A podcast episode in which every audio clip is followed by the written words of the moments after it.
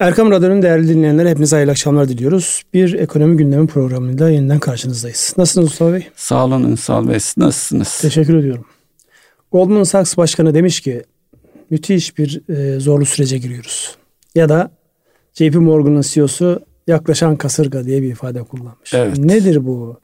Hep böyle olumsuzlukları göstererek insanların üzerinde baskı kurma. Yani biz kendi problemlerimizi yaşıyoruz. Yani çevremizin coğrafi olanlar, kendi iç ekonomik meselelerimizi. Amerikalılara ne oluyor? Çünkü e, onlar bir, bir şey söyleyince hemen piyasalar tepki veriyor e, ve e, iniyor, çıkıyor. Sizce bu e, ifadelerin sebebi ne olabilir? Oradan girelim. Biliyorum siz enflasyondan bahsedeceksiniz e, ama enflasyon önce alalım yine. İşlerin planladıkları ve istedikleri gibi gittiğinden endişeleri var. E, ne yapacakları konusunda da emin değiller e, kasırga geliyor derken işte Fed'in e, durumu e, bilanço küçültmeye bir taraftan faiz artırmaya başlıyor. Bir taraftan da dünyada e, yine son konuşulanlardan e, dünya boşluğu artıyor. Boşluluk varlıklarla dengeli olarak artmadığı söyleniyor. Dolayısıyla bu da boşluğun e, e, sürdürülmeye çalışıldığı gibi bir noktaya gider. Bu da nasıl olur? İşte e, ne geleceği noktasında e, dünyanın rezerv para olma e, gücü var Amerika'da Amer, Amerikan dolarının. İşte onun yanı sıra e, Rusya'ya olan yaptırımlar var.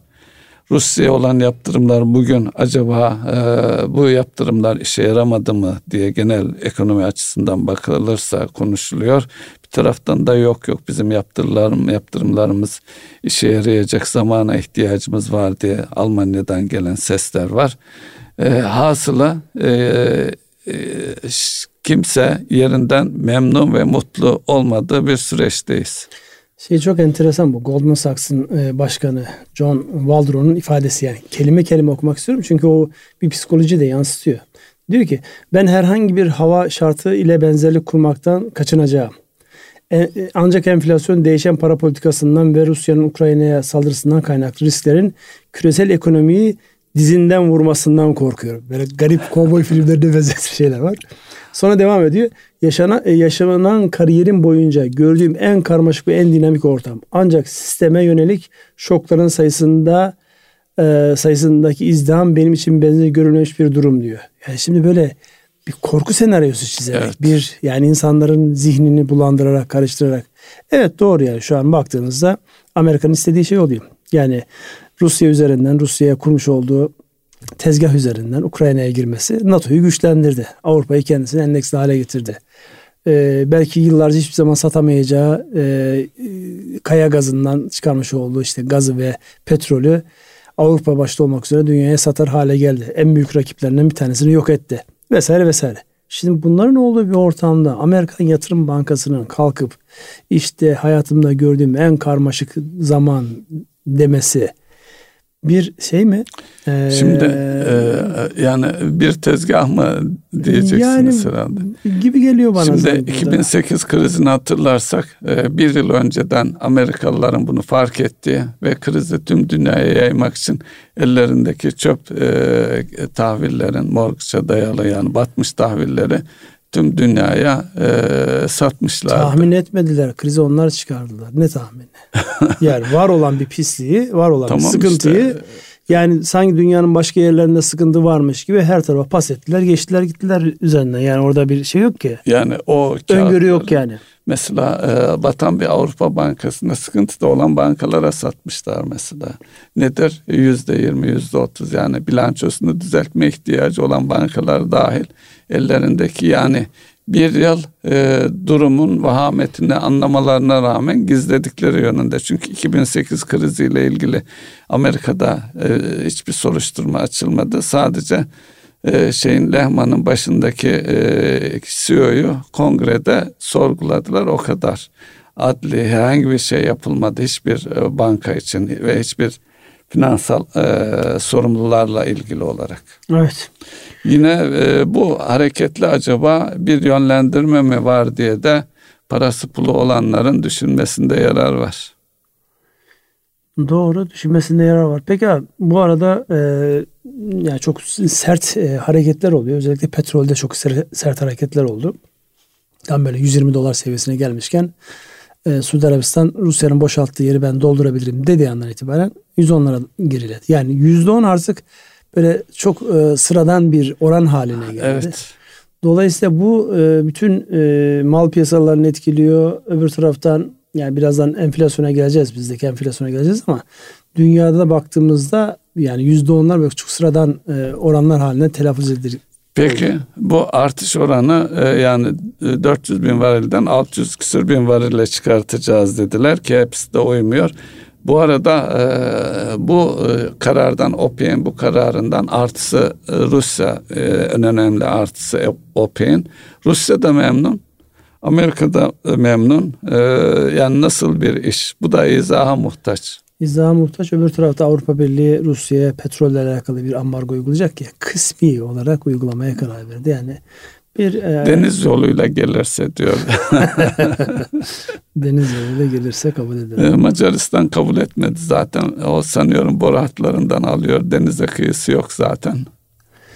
Yani evet orada e, Macaristan'ın enteresan bir duruşu var. Millet Macaristan'ı yorumlamaya çalışıyor. Ne yapıyor? Urban ne yapıyor? Niye böyle tavırlar sergiliyor ve daha net bir tavır sergiliyor. Diğerlerinin böyle böyle yüzer gezer gri alanına doğrudan çünkü etkileniyor evet. hemen yanı başında. Tamam gelelim yavaş yavaş bizim tarafa. Enflasyon açıklandı bugün. Ee, evet enflasyon rakamları ben okuyayım buradan Ünsal Bey. Yıllık 73,5 aylıkta 2.98 arttı. Şimdi e, buna göre ana hatlarıyla bakacak olursak anketlerde sanki beklentinin alt e, çizgideki e, beklenti anketlerindeki rakama yakın bir açıklama geldi. Yani orada bir bant vardı, geniş bant vardı. Evet. Beklentiler daha yukarıdaydı, ortalaması daha yukarıdaydı en azından. Evet.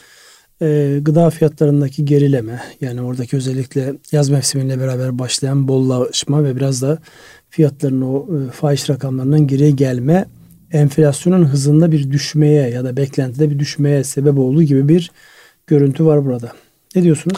Nasıl yorumlamak ee, lazım bunu? Evet yani alt başlıklara bakınca e, alkollü içeceklerde zam gelmişti biliyorsunuz. 6.53 ile en yüksek o. Eğlence kültür altın üzerinde yine lokanta oteller e, beş buçuk civarında giyim ayakkabı dört buçuk civarında e, üzerinde olan ulaştırma ev eşyası çeşitli mal ve hizmetler var. E, 2.98'in üzerinde olan altında olanlar ise konut gıda ve alkol içecekler, sağlık, haberleşme ve eğitim. Ee, bakıldığı zaman aşağıda olanlar e, dikkatinizi çekiyordur. Hizmet sektörü yani hizmet sektörü e, enflasyona karşı e, kendini koruyacak bir şeyde yapmış diyemeyiz bir noktada. Zaten hizmet sektörü arkadan gelir. Bu arada e, yine biz uluslararası bağlantılı olarak değerlendirmeye devam edelim. E, Amerika'daki önemli yatırım fonlarından BlackRock'ın CEO'su önümüzdeki iki yıl enflasyonun aşağı gelmesini beklemiyoruz. Dolayısıyla herkes buna göre gardını alsın diye bir şey var. Yani içerideki enflasyonla beraber uluslararası alandaki enflasyon da herkesin gündeminde. Dolayısıyla enflasyon nasıl e, düşürülür ya da enflasyondan nasıl kurtulunur sorusu sadece bizim değil dünyanın da sadece oransal anlamda bizim böyle bir 10 katı kadar bir e, farkımız evet. var o kadar. Yani fazla değil. bir sıfır diyorsun. Evet fazladan bir, bir sıfırımız var. E, hissedilen tabii daha yüksek olabilir. Evet. Çünkü özellikle sabit gelirlerin e, gelirlerin ne kadar e, asgari ücrete yüzde elli e, zam yapılmış olsa Temmuz'da tekrar bunun e, bir daha yat, masaya yatırılacağı konuşulsa dahi orada görülen şey etkisi daha fazla oldu. Ee, yine aşağı yukarı herkes sanki mutabık e, Temmuz'da enflasyon şeyin asgari ücretin enflasyon dikkate alınarak tekrar artılacağı yönünde iş adamı tarafı da e, bununla ilgili mutabık görünüyor yani o tarafta da yine iyi haber olarak yok iş adamlarının öyle çok mutabık olduğunu ben e, ee, yani en azından tanıdığım iş adamlarının baktığımda tamam bir öncekinde evet, onu telafi ediyor diyorlar, telafi katlama etkisi diyor. yapıyor. Yani özellikle üfe tüfe arasındaki fark yani üretici fiyatları ile tüketici fiyatları arasındaki farka baktığımızda yansıtılamayan, fiyatlara yansıtılamayan, yansıtılsa arkasından ekonomik anlamda e, ihracat böyle devam ettikçe zor görünen ama bir e, sıkışmanın olabileceği ile alakalı kaygılar var. E, asıl tabii buradaki sıkıntı e, özellikle firmalar tarafında ham madde fiyatlarını yukarı götüren kurlardaki artış. 16, 50 ve üzerindeyiz. Evet. Yani inip çıkıyoruz artık oralara dokunduk orası. Eskiden e, olmaz dediğimiz rakamlar şu an e, 16-50 artık normal şey gibi duruyor. Bu da e, benim konuştuğum e, iş adamlarındaki önündeki en büyük hmm, hesaplanamayan unsur. Yani ne olacak sorusunu orada sormaya devam ediyorlar. Baktığımızda hatırlarsanız e, uzun süre 14'ün altında tutması tutmak başarılmıştı. Evet. Kur korumalı mevduatla. 15'in altında diyelim 14,5'lara geliyor. 14 asıl tutulması şey. 14'ten buraya baktığımızda yani yüzde 20 18-20'ler civarında evet. bir artış var. Dolayısıyla e, bu önemli bir unsur. Yani kurdaki belirsizlik hala devam ediyor. Kur hedeflemesi olmaz. Merkez Bankası'nın böyle bir hedefi de yok. Ama bir şekilde tutmaya çalışıyorsunuz. Çünkü yani. enflasyonu e, des, e, artırılması yönünde destekleyen unsurlardan bir tanesi. Bu arada e, kur korumalı mevduatın yataya ve döviz tevdiat hesaplarındaki azalmanın da durduğu dolayısıyla tekrar kurla ilgili e, acaba yukarı yönlü bir e, hareket olur mu diye. Tabii bunun için de ihtiyaçlara bakmak lazım. İhtiyaçlar derken e, ihracatımız artıyor ama ithalatımız daha hızlı artıyor. Bir taraftan da büyüme rakamları açıklandı. Belki onlara da değinmek lazım. Büyüme rakamlarına değinelim ama piyasaya yansıyan bir şey var. O da şu. E, geçenlerde işte bir pazarda şeye baktım. Yani geçen senenin mahsulü olan kuru kayısı. 160 lira pazarda. Evet ya. Şimdi baktığımızda niye dedim böyle? Bütün e, ürünü ihracata veriyorlar. Dolayısıyla içeriye ihracat fiyatlarıyla veriliyor. Yani döviz bazında baktığında küçük gibi görünen rakam Türk lirasına çevirdiğinde yani e, 10 dolar işte kilosu.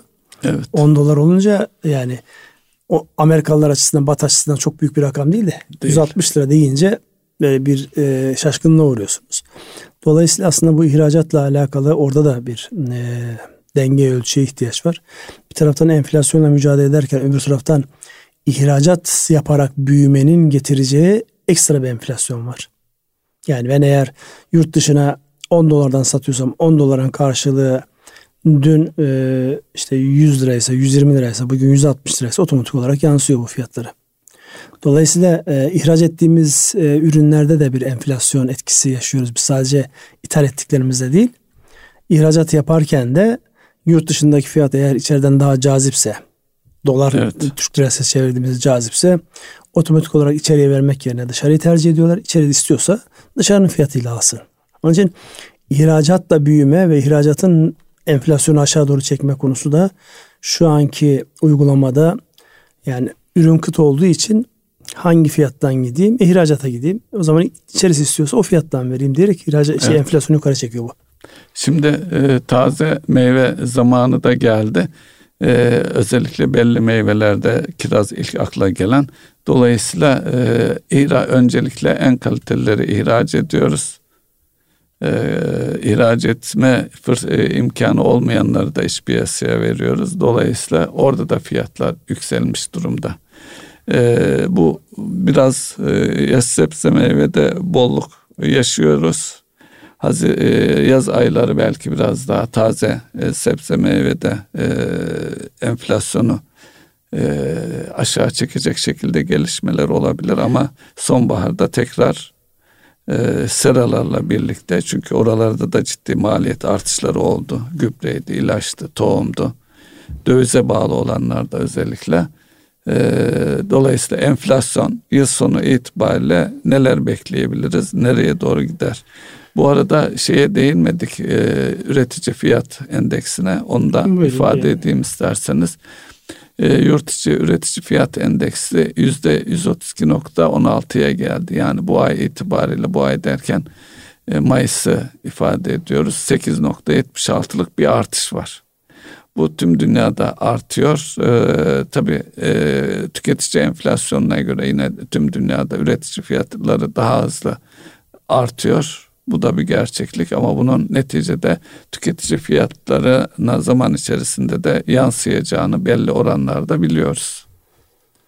Burada da en fazla elektrik, gaz, e, buhar yüzde e, 360 artmış yıllık itibariyle.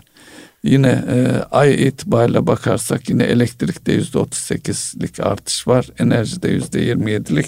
Tabii bu arada Haziran ayı itibariyle e, yine e, elektrik ve doğalgaza da zam geldi.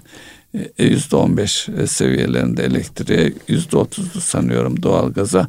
Bu da önümüzdeki ayların enflasyonuna yansıyacak ve şu anda yaz ayında olduğumuz için belki e, hanelere e, gazdan kaynaklanan fiyat artışı e, hissedilmeyecek seviyede yansır ama elektrik yansıyacak ve kış geldiğinde bu daha sert e, bir şekilde hissedilecek. Bunu da şimdiden öngörmek lazım ki gazın depolama imkanı da yok. Anlık kullanıma e, bağlı bir e, kaynak.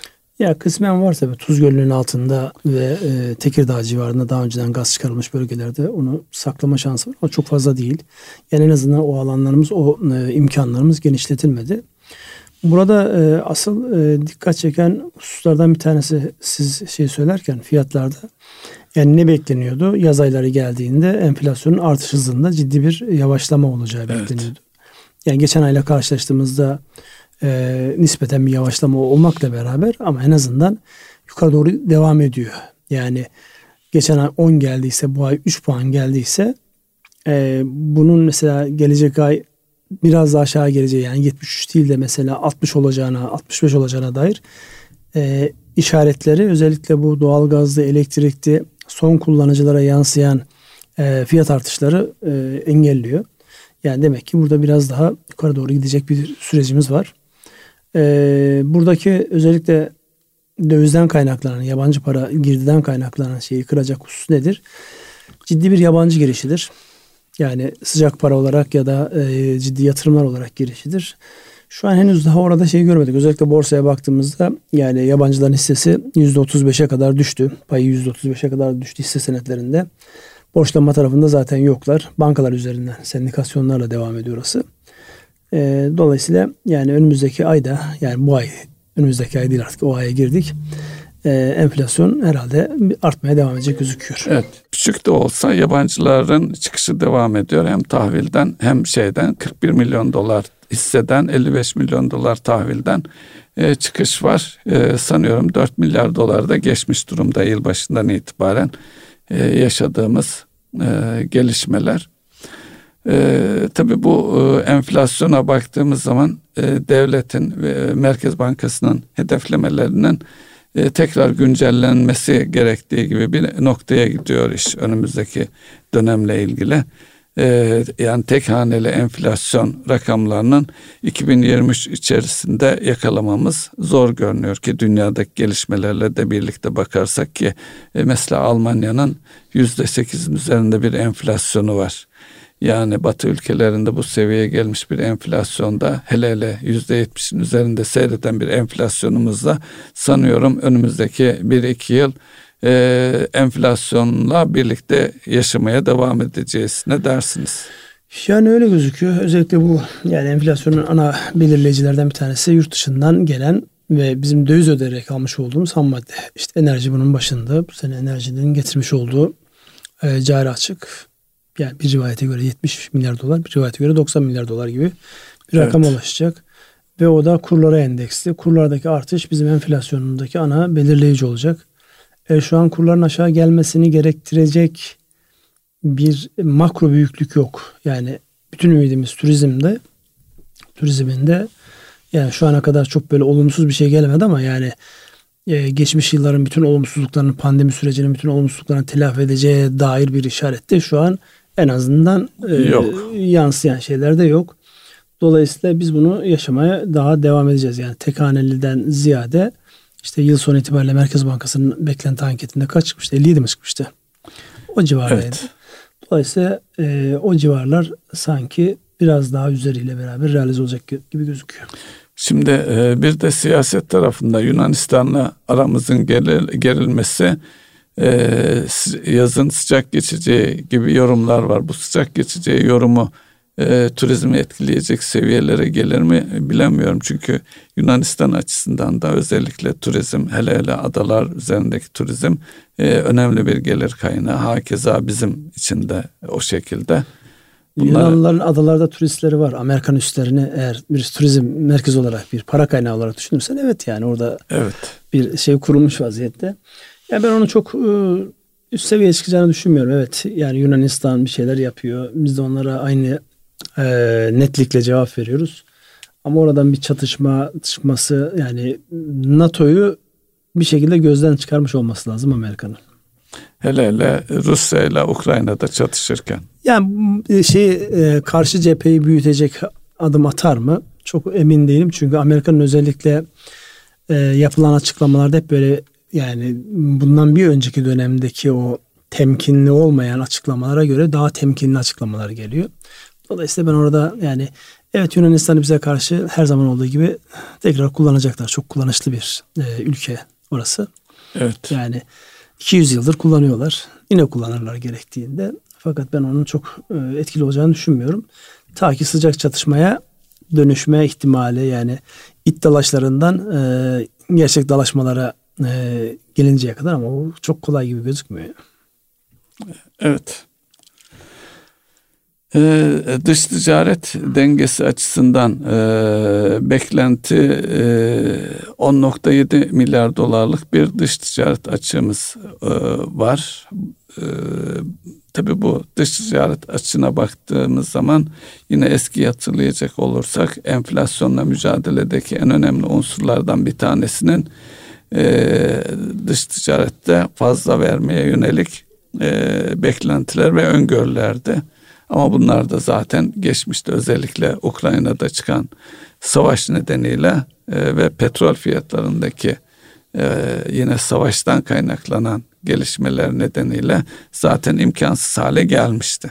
Yine enflasyona dönecek olursak enflasyonla mücadelede e, elimizde veya e, ülke olarak neler var, neler yapılabilir? Şimdi faizin bu seviyede e, sabit tutulduğu varsayımı altında veya enflasyonla şu, şu anda ne kadar hangi e, araçlarla mücadele ediyoruz dersek bunun yanı sıra neler eklenebilir dersek. Şimdi enflasyonla şu an mücadelede kullandığımız ana e, enstrümanlar maliye politikası enstrümanları. Yani oradaki vergilerle e, genişletecek, daraltacak adımlar atılarak yapıldı. Çünkü para politikası araçlarını bir şekilde bir de denetimler var. Eylül'den itibaren kesmiştik. Evet denetimler var.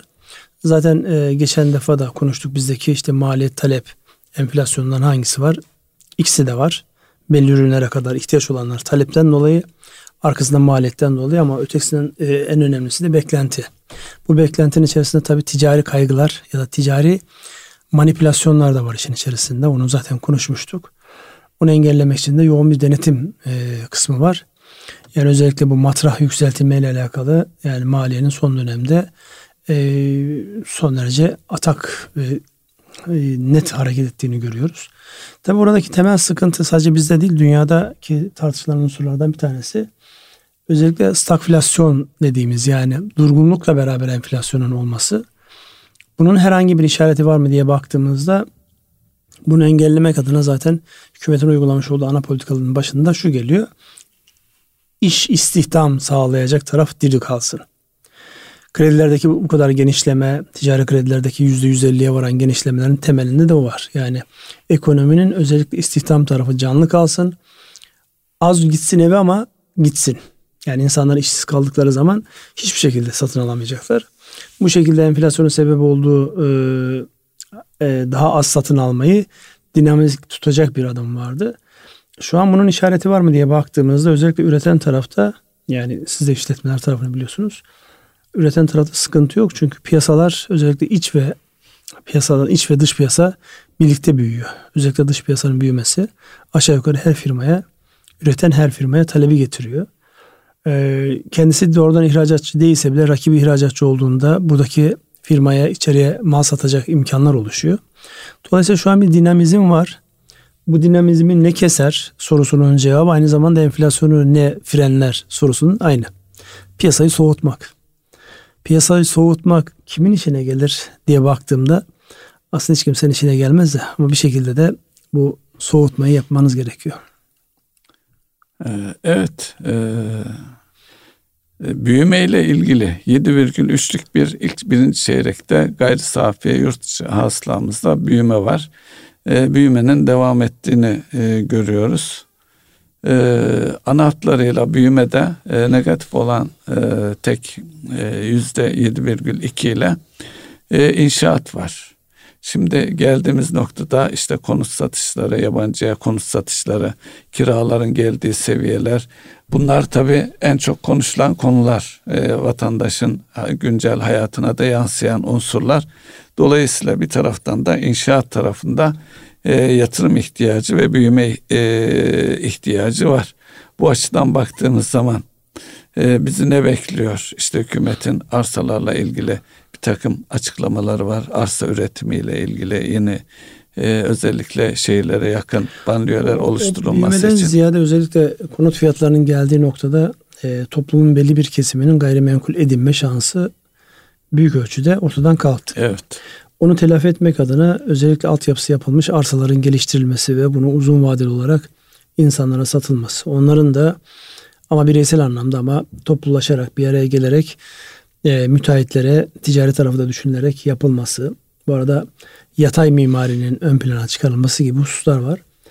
Bu İstanbul gibi e, yani İstanbul'u düşündüğümde çok mümkün gibi durmuyor. Yani İstanbul'un dışına iyice yani Tekirdağ'a doğru gitmeniz lazım. Yani zaten Kocaeli tarafında gidecek yer kalmadı yani. Zaten Birleşti neredeyse. Dolayısıyla onlar yani büyük şehirler için İstanbul özelini düşündüğümüzde çok mümkün gibi görmemekle beraber ama böyle bir çalışma var. Fakat ben bunu büyümeyle birebir ilişkilendirmiyorum. Büyümeyi doğrudan ilişkilendireceğimiz yer işte mal ve hizmet üretimindeki trend ne tarafa doğru gidiyor?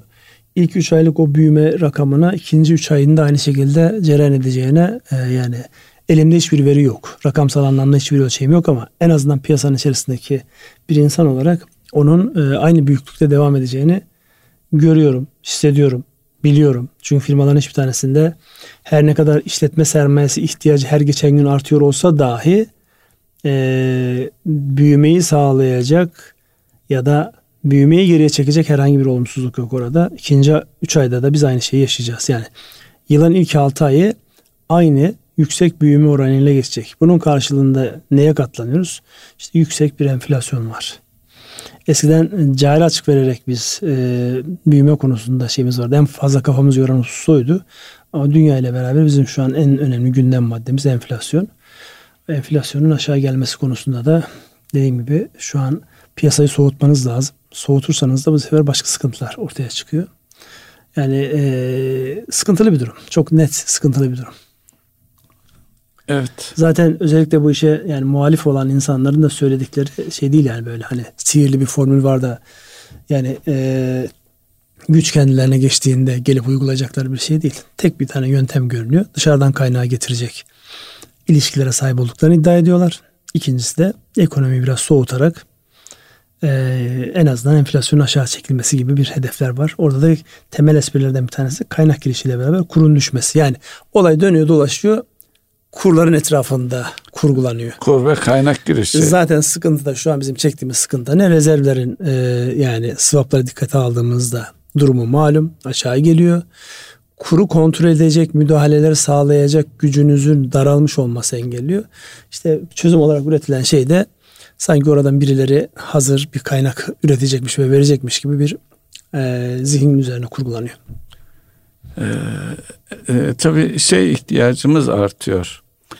E, döviz ihtiyacımız artıyor. E, ihracat rakamlarımız yüzde 24,5 6 ithalatımızda yüzde 35 virgül e, 35 artmış durumda. Yani ithalatımız daha yüksek artış söz konusu. Ee, bu enerjide bu artışı destekleyen ana unsurlardan bir tanesi. Ee, peki e, bunu nasıl e, bakmamız lazım? E, cari açığın finansmanında şu ana kadar sorun yaşamadık ama bir taraftan da bu e, Ukrayna Savaşı çerçevesinde CDS'lerimiz yani ülke risk primimiz yükseldi ve bir taraftan da e, dış ticaretin finans açı, dış açığın finansmanının maliyeti de yükselmeye devam ediyor bir taraftan da. O döviz üzerinden bir yükseliş tabiatıyla. Evet, pazartesi günü e, Bankalar Birliği'nin e, genel kurulu vardı. Oraya işte içinde bulunduğumuz İş Adamları Derneği'ne temsilen katıldığımızda bütün konuşmacıları dinledim. Özellikle Bankalar Birliği Başkanı Ziraat Bankası'nın genel müdürü Alparslan Bey'in bir şey vardı. Sendikasyonlar konusunda şu ana kadar herhangi bir e, sıkıntı yaşamadık. Yani yüzde yüz yenilendiler. Hatta üzerine koyanlar oldu. Sendikasyon ne demek? Bankaların yurt dışından finans sektöründen borçlanması demek. Şimdi burada ilave e, bilançoyu büyütecek bir borçlanmaya girilmiyor. Çünkü zaten şu an en temel problem döviz mevduatları bile kullandıracağınız yerler sıkıntılıyken yurt dışından ekstradan borçlanarak onu Türk lirasına dönüp e, yapmak o riski kimse almak istemez üzerine. Ya da alacaksa da e, pahalıya gelir. Ama söylenen şuydu evet maliyetlerimiz artıyor. Yani biz yurt dışından olan borçlanma taleplerimizi birebir istediğimiz oranda karşılıyoruz. Ancak maliyetler artıyor. İşte sizin söylemiş olduğunuz o CDS'lerden kaynaklanan şey. Dolayısıyla bu e, açıdan baktığımızda yani yurt dışından borçlanma ya da cari açığın finansmanı konusunda Türkiye e, zorlanmaz. Sadece maliyeti biraz yüksek olur. Yani şu anki zaten problemde cari açığın nasıl fonlanacağı ile alakalı bir problem yaşamıyoruz şu an. Evet. Asıl problem ne? Maliyetlerin yükselmesi. Evet. Hangi gerekçeyle? Ülkenin risk priminin artmış olması. İkincisi ülke içerisindeki enflasyonun sebep olduğu ciddi bir gelir dağılım bozulması. Yani zengin çok zengin oluyor. Fakirin durumu giderek e, fakirleşecek hale geliyor. Evet. Ee, bu e, önemli bir sorun. İşte e, asgari ücretteki artış gerekçelerin bir tanesi de ana şeylerden bir tanesi de bu. İş adamları e, sendikaların da bu noktada açıklaması var. E, işte açlık sınırıyla ilgili, asgari geçim standartlarıyla ilgili.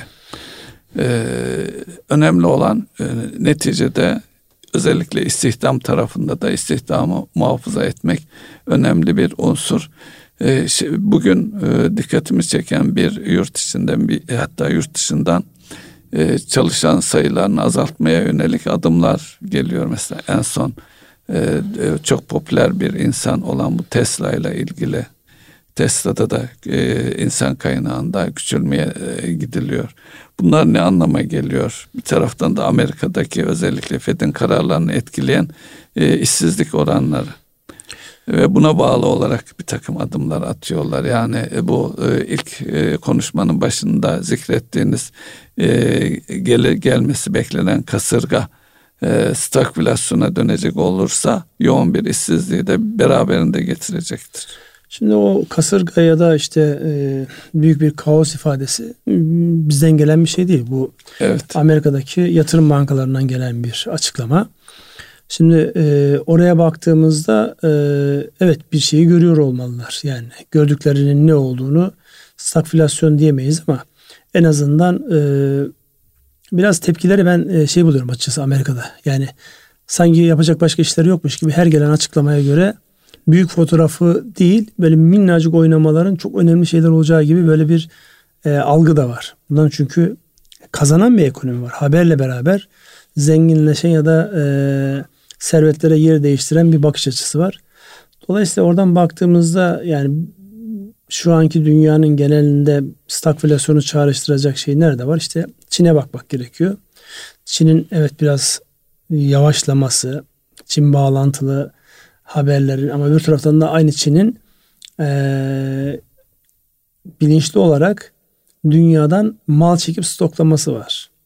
Bu ne anlama geliyor? Önümüzdeki dönemde demek ki Çin'in e, özellikle mal piyasalarıyla alakalı beklentilerinin daha olumsuza döneceği ile alakalı ciddi bir şey var. Beklenti var. Çünkü dünyanın en e, kalabalık ülkesi artı dünyanın en büyük üretim üssü. Dolayısıyla şu an başta gıda e, olmak üzere her türlü malı stokluyorlar. Ara sıra böyle fiyatlar çok yukarı gitmesin diye küçük küçük müdahaleler aşağı getiriyor. Bakır'da olduğu gibi müdahaleler yapıyor. Onun haricinde çok böyle belirgin bir şekilde o fiyatlar aşağı gelsin diye bir gayret yok Çin'in. Şimdi Çin'in e, e, Amerikan tahvilleri e, ne tutuyor e, çok büyük rakamlar seviyesinde. Acaba onları e, metale çevirip ülkesine e, ithal ediyor olabilir mi? Yani bir taraftan da e, global ölçekte bakıldığı zaman eğer bir e, şey bekleniyorsa kasırga dolar nereye gidecek Kure, küresel ölçekte bir para olarak e, yani, arka planda bunlar da olabilir mi? Ya olabilir ama doları sarsacak olan neydi? Kriptolardı. Alternatiflerdi. Yani evet. e, Çin'in e, para biriminin rezerv para olabilme ihtimaliydi. O çok kuvvetlenmedi. Avrupa bu anlamda çok ön alamadı. Çünkü Avrupa ekonomisi büyümüyor yani bu anlamda sadece mevcudu muhafaza ediyor. Oraya baktığımızda üreten taraf Almanya eski keyfi yok. İşte Fransa nispeten e, o dengede. İşte savunma sanayi ile alakalı şeyler ön plana çıkıyor. Yani önümüzdeki dönemde e, şu ana kadar özellikle Almanya savunma sanayine çok ciddi para harcamadı. Asker barındırıyor. Amerika'ya bir bedel ödüyor sadece o kadar. Oralardaki gelişmeler bizi fazlasıyla e, ilgilendirecek. Çünkü oradaki yönelimler değişecek. Bu arada e, sizin çok sevdiğiniz Lagarde'ın bir açıklaması oldu biliyorsunuz. Yani kriptoların hiçbir değeri yok diye bir açıklama yaptı. Ortalık karıştı. Yani ve peş peşe geliyor. Daha önceki e, Lagarde'ın bulunduğu yerde IMF'nin direktörü Cristiana Georgieva'nın yapmış olduğu bir açıklama vardı. Yani acilen buraların regüle edilmesi lazım. Yoksa burası saadet zinciri olarak patlayacak, çatlayacak diye açıklamalar arkasından. Bu hafta Lagarde'ın yani dolara alternatif olma ihtimali olan kriptolarla alakalı hiçbir değeri yoktur açıklaması da zaten kriptolar kafayı tam doğrultma aşamasındaydı. Tekrar aşağı doğru döndü. Dolayısıyla bu tip açıklamalar e, gerçekte bir değer olmayan, sanalda oluşturulmuş, karşılığında herhangi bir şey olmayan ama çok ilgi gören, özellikle yeni ekonomi dediğimiz genç jenerasyon çok fazlasıyla dikkatini, ilgisini çeken alanları sallayıp duruyor. Yani biz biraz anlamakta mı zorluk çekiyoruz buralar bilmiyorum ama bayağı bir sallanma. Şimdi oraya bir talep var. E, neticede talepte özellikle kara para noktasındaki şeyler oraya aktarılmış durumda zaten. Ülkeler arasında anlaşmalarla sıkılaştırıldı artık. Bankalar e, karşılıklı ülkelere, e, ülke vatandaşlarına finansal bilgilerini paylaşmayla ilgili bir genelde konsens oluştu. Büyük devlet, küçük devlet ayrımı e, kalktı. Onun yerine e, şeyler aldı artık bir noktada. E, kripto paralar kal, aldı. Peki şimdi bunları konuştuk. Ee, bu içinde bulunduğumuz koşullar özellikle firmalarda karar vericilere ne söylüyor? Nasıl bir mesaj verir dersek? Karar alıcılara şunu söylüyor. E, diken üzerinde olmaya devam edin. Çünkü yani sakin değil. Bütün haberleri iyi okumak lazım. Paniğe gerek yok. Ama yani dikkatlice izlemeye devam edin. Yani şu an işlerin iyi gidiyor olması e, evet iyi bir şey e, işletmeler açısından söylüyorum ama bir tarafta işte e, gelir dağılımı ile alakalı beraber çalışılan insanların mutluluğu açısından bir e, maliyetleri artıracak unsurlar olacak. Enflasyon bu anlamda hem uzun soluklu e, işveren açısından da iş gören açısından da uzun soluklu ilişkinin sağlıklı devam edebilmesi için gerekli olan bir şey. Şu an enflasyondan dolayı bazı servetler artıyor. Durduğu yerde insanlar para kazanıyorlar. Ama bu sürdürülebilir bir şey değil. Biz bunun e, en güzel örneğini işte 80'li yılların başında çok iliklerimize kadar yaşadık. Fazlasıyla yaşadık. Evet. Uzun süre birçok işletme enflasyonsuz dönemde nasıl yaşayacağını adapte olamadı. Ama biz enflasyonlu döneme çok hızlı adapte olduk. Özellikle bu e, beklenti enflasyonunu yönlendirme ve stok yapma konusunda insanlarda yani beklenenden daha hızlı bir adaptasyon oldu. Onun için dikkatli olması gerekir diyorum. Oradan içeriden uyarı var. Bir an önce bitirin diyorlar. Bugün kısa keseceğiz. Erkam Radyo'nun değerli dinleyenleri e, Ekonomi Gündem programını e, bu haftalık bu kadar diyoruz. Hayırlı akşamlar. Hayırlı akşamlar.